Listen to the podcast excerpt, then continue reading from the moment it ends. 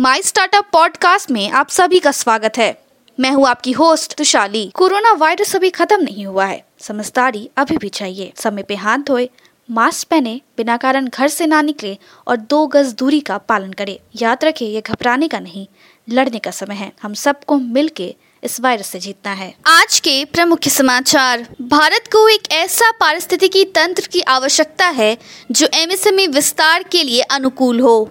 MSME मंत्रालय त्रिची में खिलौनों के स्थानीय निर्माण के लिए समर्थन का विस्तार करेगा।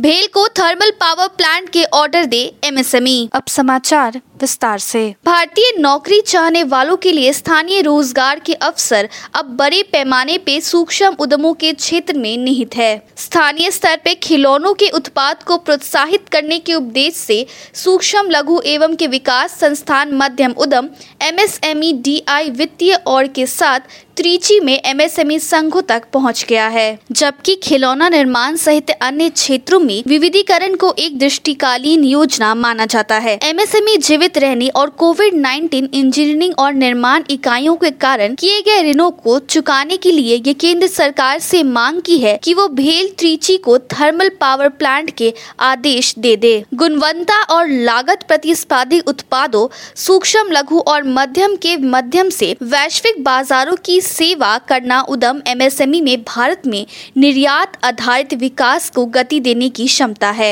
पश्चिम जकार्ता में कम से कम एक सौ अड़सठ छोटे और मध्यम उद्यम एमएसएमई की श्रमिकों ने सामूहिक रूप से भाग लिया। शहर सरकार की ओर से सोमवार को टीकाकरण कार्यक्रम का आयोजन किया गया था। जहाज़ तोड़ने और जहाज़ निर्माण छोटे और मध्यम उद्यम व्यापार, कृषि और परिधान है। शीर्ष पाँच क्षेत्र जिन्होंने 2020 में बांग्लादेश में सबसे अधिक खराब ऋण उत्पन्न किया, आधिकारिक आंकड़ों के अनुसार। बैंगलोर स्थित जेट वर्कर्स ने सोमवार को कहा है कि उसने सीरीज़ ई फाइनेंसिंग राउंड के नेतृत्व में 150 मिलियन डॉलर जुटाए हैं। न्यूयॉर्क स्थित डी वन कैपिटल पार्टनर्स द्वारा। B two B F M C G ecommerce startup Kirana दो ने अपने प्री सीरीज़ ए राउंड में एक मिलियन डॉलर जुटाए हैं। लागोश और टोरंटो स्थित मोबिलिटी स्टार्टअप प्लेंटी वाका ने अपने पैमाने को बढ़ाने के लिए एक दशमलव दो मिलियन डॉलर का सीड राउंड जुटाया है। टेक्सटार टोरंटो एक्सलरेटर प्रोग्राम को पिछले महीने छोड़ने के बाद स्टैंडा लिविंग एक प्रमुख प्रबंधित आवास कंपनी ने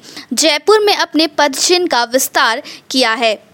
छात्रों और कामकाजी पेशावरों के लिए अनुकूलित, पूरी तरह से प्रबंधित तकनीक सक्षम रहने की जाँच लॉन्च करना। आज के लिए इतना ही। हमारे टीवी चैनल पे 400 से अधिक स्टार्टअप्स और एमएसएमई शो है। जाँच करिए। माई स्टार्टअप टीवी अब गूगल प्लेटफॉर्म पे भी उपलब्ध है।